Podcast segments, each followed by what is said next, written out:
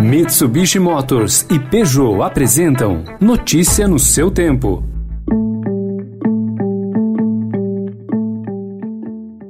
Seja bem-vindo. Começando mais um Notícia no seu tempo, podcast produzido pela equipe de jornalismo do Estadão para você ouvir em poucos minutos as principais informações do jornal. Você acompanha esse podcast em qualquer plataforma de streaming, agregadores de podcasts e agora também na playlist Caminho Diário do Spotify. Entre os destaques de hoje, o debate na Câmara pela volta da doação de empresas para candidatos, as exportações que podem dar ao país um superávit recorde e o atraso da segunda dose dose da Coronavac em pelo menos oito capitais. Esses são alguns dos assuntos desta terça-feira, 4 de maio de 2021.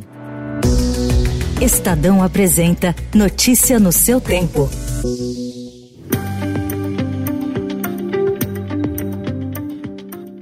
Quase seis anos depois de o Supremo Tribunal Federal proibir o financiamento empresarial de campanhas políticas, a Câmara avalia uma forma de tornar viável a destinação de recursos do setor privado para candidatos ou partidos. Uma proposta discutida nos bastidores por deputados prevê que sejam estabelecidos tetos de 500 mil reais a 1 milhão de reais por empresa, independentemente do porte da companhia. O valor poderia ser doado para um único candidato ou dividido entre outros concorrentes de deputado federal a presidente da República. A medida, porém, não é encarada como um substituto do fundo eleitoral, que é abastecido com dinheiro público. A reforma da lei eleitoral é patrocinada pelo presidente da Câmara, Arthur Lira, que vai instalar hoje uma comissão especial para mudar as regras do jogo nas disputas de 2022.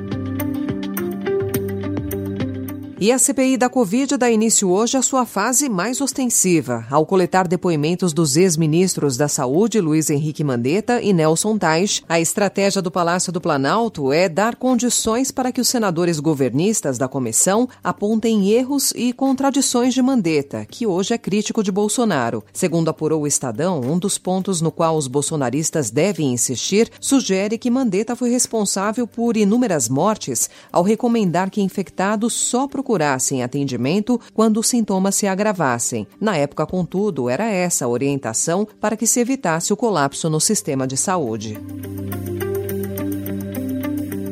Prefeito licenciado de São Paulo, Bruno Covas, foi transferido ontem pela manhã para a UTI do Hospital Ciro-Libanês, na capital paulista, onde foi entubado após exames detectarem uma hemorragia na cárdia. Covas enfrenta desde 2019 um câncer que atinge o sistema digestivo. O vice-prefeito Ricardo Nunes já assumiu o cargo de forma interina.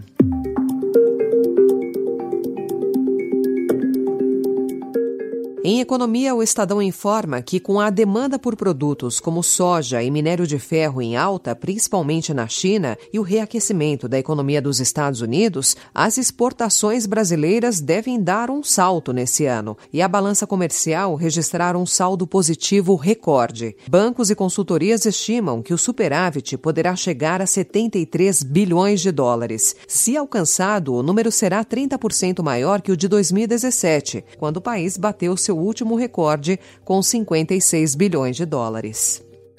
Notícia no seu tempo. As principais notícias do dia no jornal O Estado de São Paulo. E em 20 segundos, a decisão da União Europeia de abrir fronteiras para turistas vacinados, mas não com a Coronavac, e outras informações sobre a imunização no Brasil.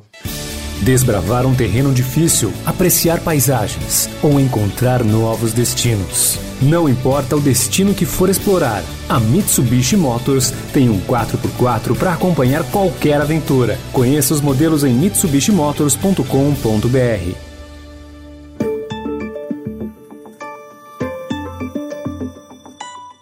A Comissão Europeia deu ontem mais um passo em direção à retomada da normalidade. Para resgatar o turismo, o bloco propôs reabrir as fronteiras para turistas imunizados com vacinas aprovadas pela União Europeia, que é a Pfizer, Moderna, AstraZeneca e Johnson Johnson. Os viajantes que tomaram a Coronavac, como é o caso de 83% dos brasileiros, não poderão entrar, pelo menos em um primeiro momento. Os países da União Europeia poderão decidir individualmente se aceitam viajantes imunizados imunizados com vacinas listadas pela Organização Mundial da Saúde para uso emergencial. Até o momento, a OMS aprovou as mesmas quatro vacinas que foram chanceladas pela Europa, mas analisa a inclusão de outras. Uma decisão sobre os imunizantes chineses, incluindo a Coronavac, pode sair até sexta-feira. Pelo menos oito capitais brasileiras estão com a aplicação da segunda dose da Coronavac atrasada. Ainda ontem, o ministro Ricardo Lewandowski, do Supremo Tribunal Federal, defendeu que gestores públicos podem responder a ações de improbidade caso atrasem a imunização complementar. E o ministro da Saúde, Marcelo Queiroga, anunciou ontem, em evento na Federação das Indústrias de São Paulo, um segundo contrato com a Pfizer, na iminência de ser assinado. Já na iminência de ser fechado um novo contrato com a Pfizer para 100 milhões de doses de vacina. 100 milhões, ou seja, o Brasil terá é, à disposição da sua sociedade 200 milhões de doses da vacina Pfizer. Isso equivale a imunizar cerca da metade da sua população ainda esse ano, porque esse segundo contrato ele prevê para o mês de outubro já 35 milhões de doses da Pfizer. Notícia no seu tempo.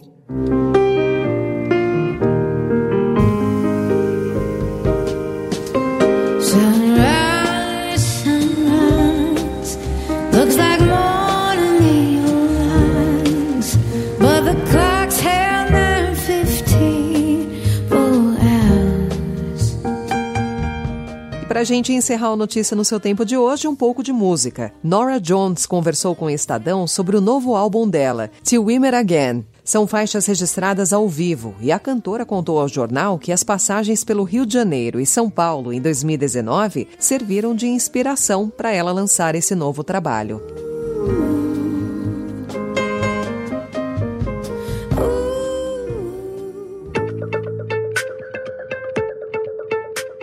Então, ponto final da edição de hoje do Notícia no seu Tempo, com a apresentação e roteiro de Alessandra Romano, produção e finalização de Felipe Caldo. O editor de núcleo de áudio é Emanuel Bonfim. E amanhã, a partir das 5 horas da manhã, mais um resumo das notícias do Estadão para você começar o dia bem informado. Obrigada pela sua companhia. Você ouviu Notícia no seu tempo. Notícia no seu tempo. Oferecimento: Mitsubishi Motors e Peugeot.